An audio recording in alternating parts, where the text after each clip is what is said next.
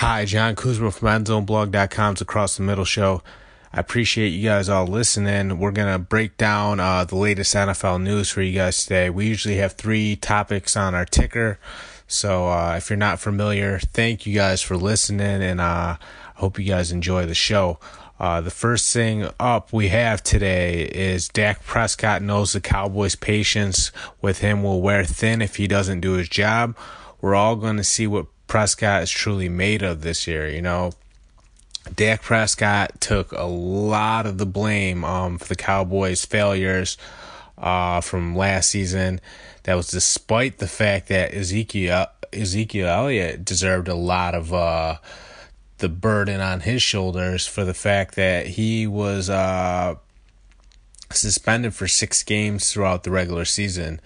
Um, you know, but regardless, you know, all throughout the offseason, we heard a lot of uh, the whispers saying it's Dak Prescott's fault. And, uh, you know, it, it's tough, you know, because Prescott was put in a situation where, you know, without his main offensive weapon, Ezekiel Elliott, in that running game to kind of prop him up a little bit, you know, he was just in a, a, a losing situation where he really he couldn't save uh, everything from unraveling.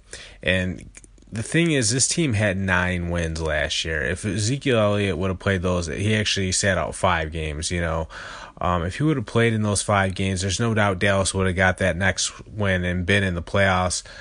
But uh, for whatever reason, you know, the NFL suspends Ezekiel Elliott. Obviously, there was some questions about the accuser's credibility. Whatever, it doesn't matter. But um, fast forward to this year, you know, the the Dallas Cowboys are the highest valued sports franchise in the world, and with that comes a whole lot of pressure. You know, even though the Cowboys haven't won a Super Bowl since 1996, there's still uh, high expectations for this team because of the prestige they have as an organization which means Dak Prescott is entering a make or break season career wise.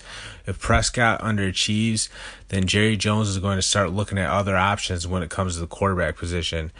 You know, Ezekiel Elliott is expected to be in the lineup for all 16 games. You know, people expect, uh, uh, Prescott to lead this team to the playoffs. To complicate complicate matters even further, Dez Bryant and Jason Witten are gone, which proves the newcomers Allen Hurns and Michael Gallup must be uh, immediate contributors. Prescott has to de- develop a good rapport with those two players and at the same time continue to play his own ga- game on the field. For Prescott, that usually means moving the pocket on throws, him bootlegging off of Elliott's strong rushing attack. The former Mississippi State signal caller is athletic, so you really had to play to his strengths and tailor the playbook around his abilities. Jason Garrett has a good understanding of offensive philosophy, so he will definitely tap into all that. Truthfully, though, without Elliott, Prescott's success will be very hard to achieve. Uh, opposing defenses have to commit to stopping the run in order in order for Dak Prescott to execute his style of play. By causing linebackers and defensive backs to take a false step, Prescott can connect with his receivers who are taking advantage of the defense's ill-advised decision making. It's all about uh, deception, but when the system is clicking, it can definitely be a big play offense. You know, we saw that a couple years ago, and the Cowboys will have to emulate that outstanding season they had back in 2016. You know, so we saw how the offense looks when it's churning on. Uh, uh, are firing on all cylinders is what I really should say. Um, we know Ezekiel Elliott's gonna take a whole bunch of handoffs, usually twenty, maybe thirty a game. Um, and the defense is gonna commit to stopping the run. Um, kind of uh, sell out to making sure Ezekiel Elliott doesn't beat them. And what happens is they start running play actions and bootlegs and rollouts and they use that misdirection from the the running play uh, to make all the defenders take a false step, and then you usually have uh, some receivers going the exact opposite way that uh, the receivers took that false step in. And then Dak Prescott launches it over top, and they make some plays happen downfield. Uh, that's how everything's supposed to work. But obviously, if Dak Prescott has to sit back in the pocket and beat you with his arm. Uh, he's not a as effective at doing that that you know that Tom Brady style play. Um, he, he kind of reminds me a little bit of Colin Kaepernick. Uh, I see a little bit of Kaepernick in Prescott's game.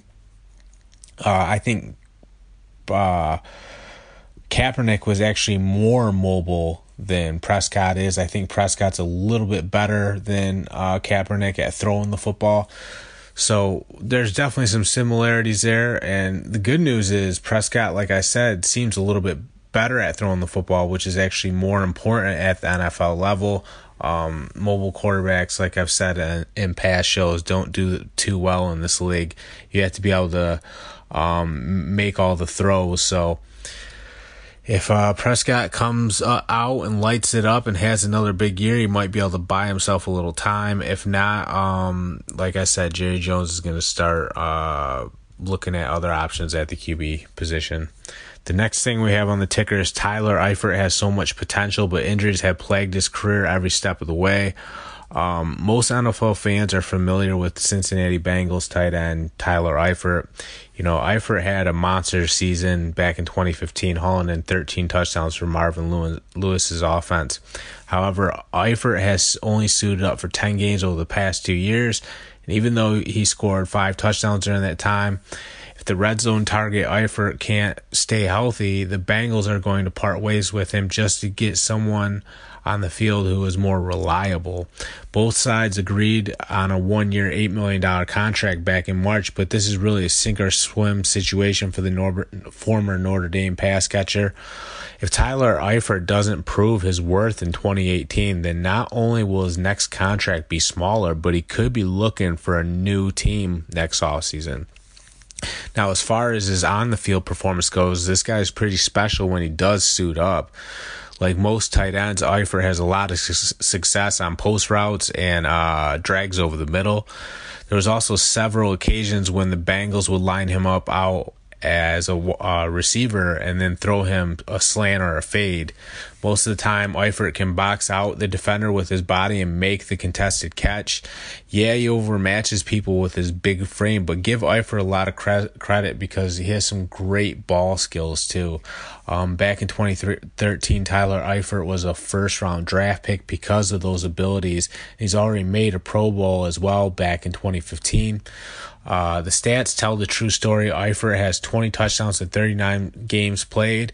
When you score TD once every two games, people are going to notice the con- contributions you're making. But uh, if he can't avoid the bumps and bruises that come with playing in the NFL, you know, sooner or later Cincinnati will run out of patience. So really, um, they showed their loyalty when I say they, I mean the Bengals showed their loyalty to Tyler Eifert by giving him a one year, $8 million contract. You know, even though when he does play, he's spectacular. Uh, he's only played in what I say like 10 games over the past two seasons. He had that big year back in 2015, but in 2014 he was hurt too. So, um, one, he had one good year, and the other three years, uh, he was hurt in the last four seasons. So the fact that Cincinnati opened up their checkbook, gave him an eight eight million dollar deal tells you, uh, yeah, they know he has a lot of potential if he's healthy. He can be one of the best tight ends in the league. But it's still a little bit surprising to see happen because um, he is so inconsistent when it comes to his health and being able to suit up and go out there and just play the game. You know, uh, if you can't play in 16 games, um, we have a serious problem. And Eifert, uh, like I said, he's had one full season in the last four years. Somehow he gets an $8 million contract. Yeah, it's only one year. Uh, so it's kind of like an audition year to prove that he is worth that money when it comes to that next contract. But you figure the Bengals would almost want to cut down on that eight million, go with some young guys that they can plug in who can give them something. But uh, obviously, they felt if this guy does shape up, he's too big to lose, and he'll be very terrific for Andy Dalton and working everything over the middle of the field. So I think pay wise, just because it's eight million dollars, you could have got a couple couple four million dollar players who are pretty good that could have eventually panned out and maybe shaped up into superstars.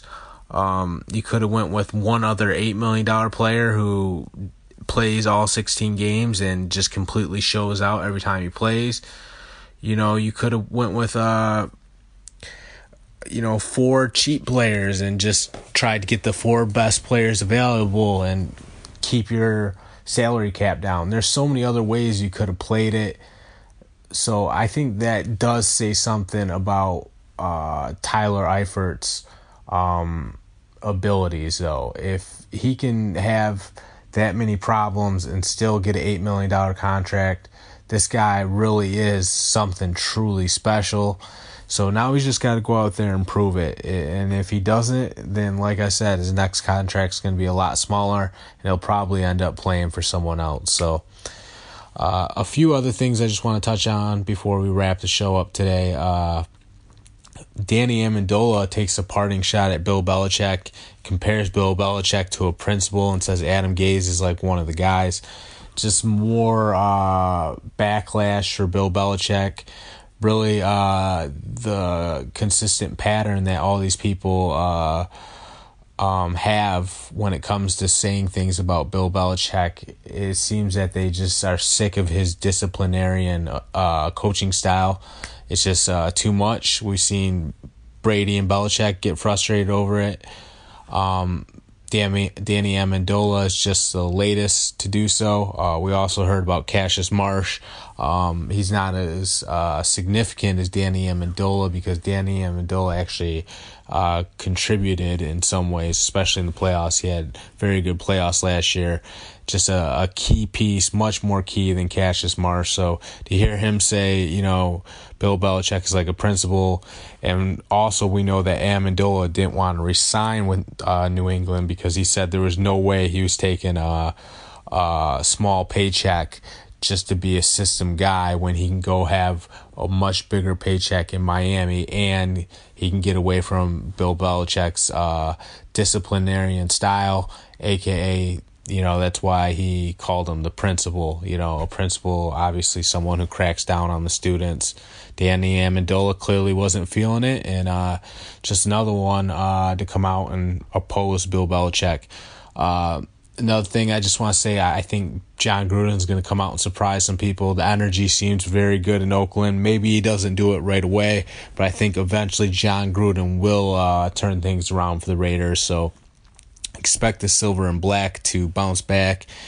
And uh, Mitchell Trubisky uh, at uh, Bears practices, um, we keep hearing that uh, Mitchell Trubisky is progressing fast, so the other NFC teams have to be on high alert because uh, if the Bears get their quarterback situation in line, they're gonna um, start to put things together much more.